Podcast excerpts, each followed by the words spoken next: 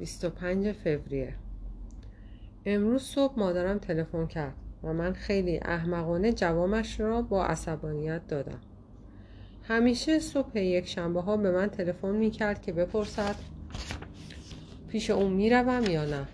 امروز صبح میل نداشتم آنجا بروم و گفتم وقت ندارم. در حقیقت هم همینطور است.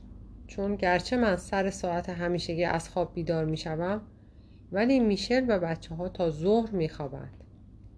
آفتاب گرم نیمروز روی رخت های آنها میتابید. میشل همیشه می‌گوید خواب روز یک شنبه سعادتی است که هیچ کس نمی‌تواند آن را از دستش بگیرد. گاهی اوقات من هم به وسوسه میافتم که تا دیر وقت بخوابم ولی آن وقت کارها را کی انجام خواهد داد صبحانه را برایش به اتاق خواب می‌برم و از اشتهای او لذت می‌برم. مادرم این چیزها را نمی‌فهمد و از این کار میشل ایراد می‌گیرد. شاید چون خودش مرض بیخوابی دارد. مادرم گفت او هم حق دارد که مرا گاهی اوقات ببیند چون من تنها دختر او هستم.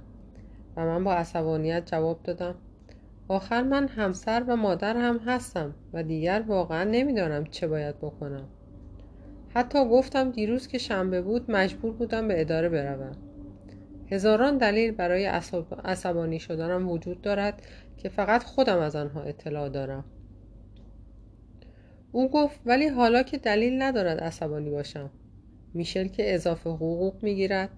ریکاردو که در آرژانتین دارای آینده درخشانی خواهد بود و میلا هم با وجود آنکه درس می‌خواند کار هم می‌کند.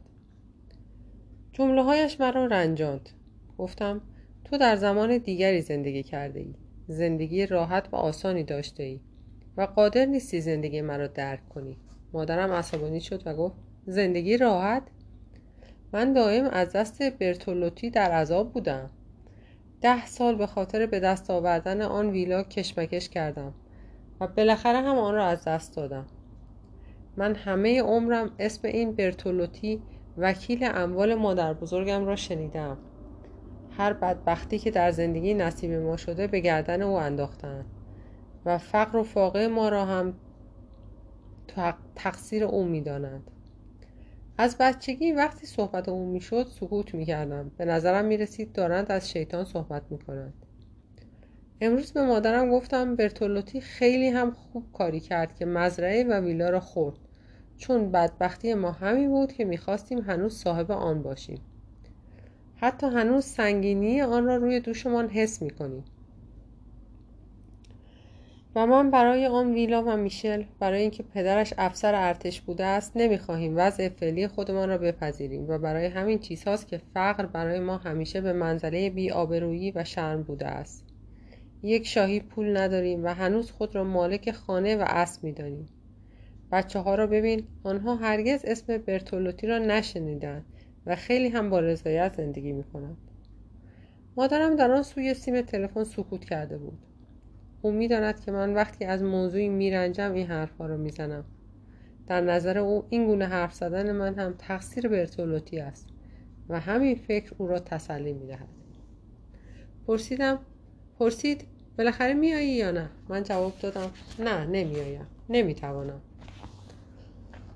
وقتی به خانه رفتم پشیمان شدم. هوای فرح بخش روز یکشنبه همه خستگی و عصبانیت مرا از بین برد. داخل یک کافه شدم و به مادرم تلفن کردم و گفتم کارهایم را زود انجام دادم. حالا یک دقیقه میایم آنجا. آیا چیزی می‌خواهی برایت بخرم؟ او در حالی که لحن صدایش خوشحال و راضی بود گفت بله متشکرم. یک کمی میوه برای پاپا بخر. من یک دسته گل بنفشه هم خریدم. ولی مادر... مادرم این کارها را دوست ندارد. و این می‌گوید نباید پول را بیخود دور ریخت. به او گفتم که مجبور شدم دسته گل را از دختر گدایی که تقاضای صدقه می‌کرد بخرم. 26 فوریه. امشب باید زود بخوابم. ریکاردو سر شام گفت ماما تو تا دیر وقت بیدار میمانی و در خانه راه می‌روی. چه کار می‌کنی؟ با شنیدن این جمله میشل هم چشمانش را از روی بشقابش برداشت و به من نگاه کرد. بدون اینکه دلیل منطقی داشته باشم فکر کردم الان بلند می‌شوند و عقب دفترچه هم میگردند. گفتم من هم مثل مادرم دچار مرض بیخوابی می‌شوم. امروز صبح همین که وارد اداره شدم رئیس مرا احضار کرد. در اتاق او چند نفر دیگر هم نشسته بودند. از حضور آنها ناراحت شدم ولی چاره نبود. وقتی آنها رفتند رئیس بدون اینکه به من نگاهی بکند به نامه های رسیده رسید رسیدگی می کرد و گفت که در طول هفته وقت ندارد حتی نامه های مهم را هم بخواند. به نظر خیلی خسته می آمد. ولی وقتی بالاخره چشمانش را از روی نامه ها برداشت به من نگاه کرد لبخندی زد و از روز شنبه حرف زد آهی کشید و گفت خانواده مثل یک دختر, دختر بچه سرخ شدم از من سوال کرد که اگر شنبه آینده کار ندارم به اداره بروم. با خوشحالی جواب مثبت دادم. آن وقت بدون اینکه لبخندی بزند به من نگاهی کرد و گفت در حدود ساعت چهار خوب است؟ قبول کردم. دستگاه یخ کردم را روی شیشه میز تحریر او گذاشته بودم.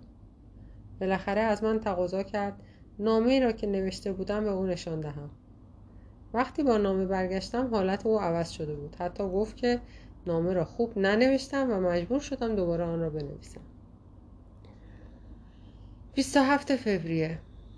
امروز موقعی که برای نهار به خانه برمیگشتم دربان به بهانه‌ای به من نزدیک شد و در حالی که با بدجنسی لبخند می‌زد گفت خانم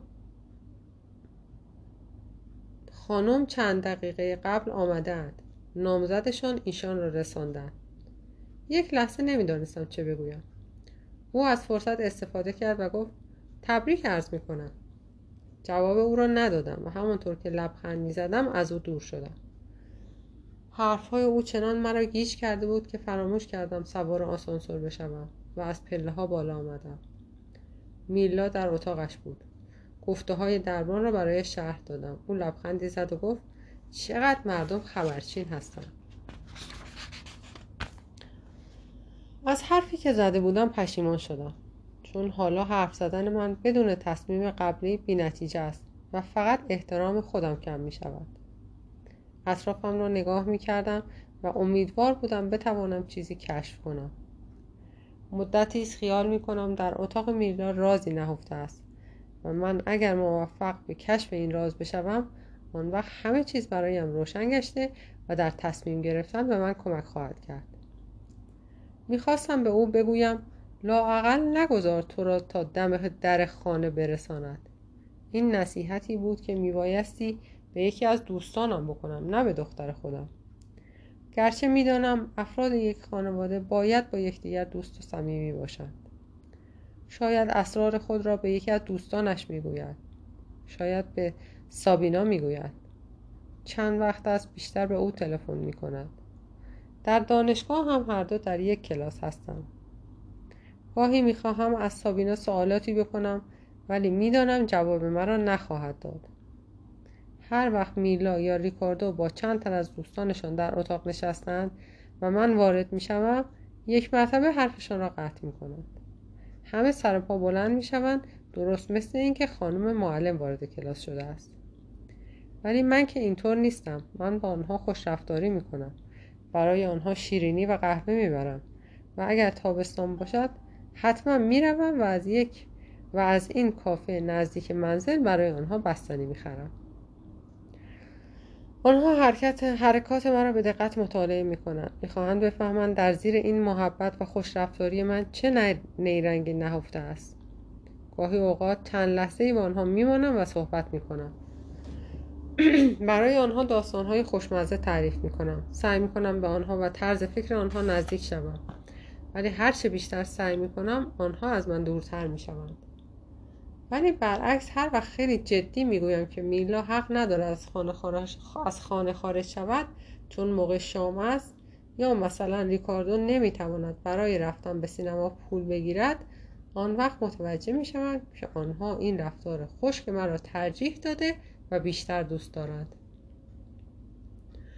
سابینا به من چیزی نخواهد گفت. و گرچه میلا وقت تمام وقتش صرف درس خواندن و کار می شود و با کسی حرف نمی‌زند ولی تصمیم گرفتم از او چیزهایی بپرسم. امروز به اداره تلفن کردم و گفتم حالم خوش نیست. در خانه ماندم تا اتاق میلا را بگردم. اولین بار بود که چنین کاری می‌کردم. دستهایم میلرزید. انگار دارم دزدی می‌کنم.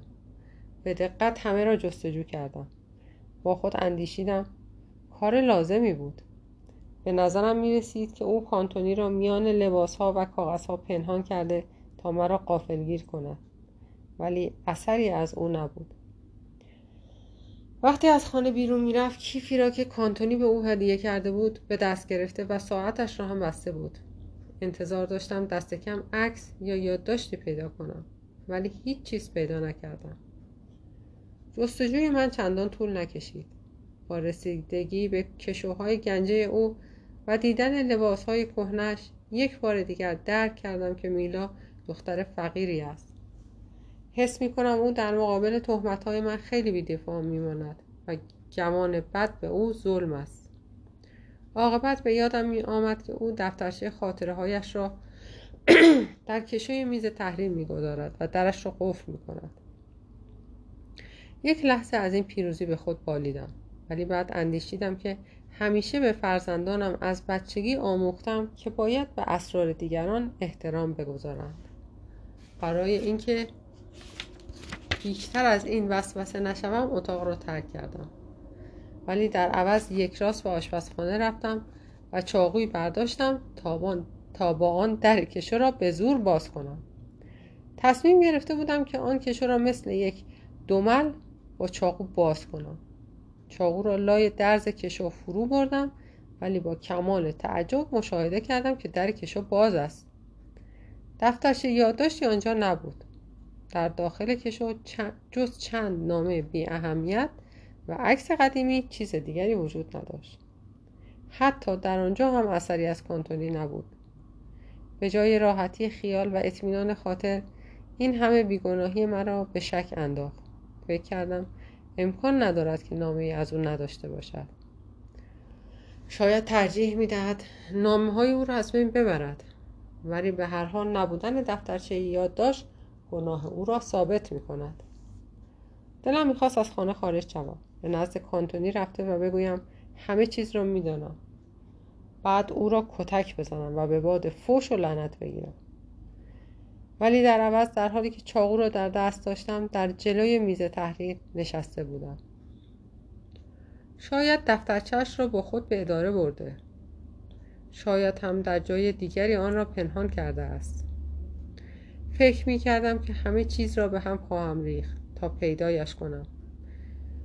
اگر در جایی پنهانش کرده که یافتن آن اینقدر مشکل است اگر در جایی پنهانش کرده که یافتن آن اینقدر مشکل است پس لابد نمی‌خواهد کسی صورت واقعی او را ببیند ولی من دفترچهش را پیدا خواهم کرد و آبرویش را خواهم برد خود را در برابر او می دیدم که دارم بر صفحه های نوشته دفترش مشت می کوبم. یک مرتبه به یادم آمد که من هم دفترچه‌ای برای خود دارم و ممکن است میلا همانطور که برای پنهان کردن دفترچهش پی جا میگردد دفترچه مرا پیدا کند. اگر دفترچم را پیدا کند آن وقت می‌فهمد که من جز آن هستم که او فکر می کند به تمام اسرار من واقف خواهد شد. حتی خواهد فهمید که روز شنبه با مدیر ادارم قرار ملاقات دارم. خواهد فهمید که من از خود سوال می کنم آیا مدیر ادارم عاشق من است یا نه؟ وحشت اینکه کسی کتابچم را پیدا کند و فکر اینکه هر کدام از ما مردم اسرار مردم اسرارآمیزی هستیم برای من آرامش باقی نمی‌گذارد. میلا را در نظر مجسم می کنم که دفترچهاش را در کیفش گذاشته و از خانه خارج می شود میشل که شنبه ها به بانک برمیگردد تا بتواند در محیطی آرام موضوع فیلم را بنویسد و ریکاردو که دیوارهای اتاقش را با عکس های آرژانتین پوشانده است. به نظرم می‌رسد با وجود آنکه ما همگی یکدیگر را خیلی دوست داریم ولی مانند اینکه در برابر دشمن قرار گرفته باشیم همگی پیوسته در حال دفاع از خود هستیم.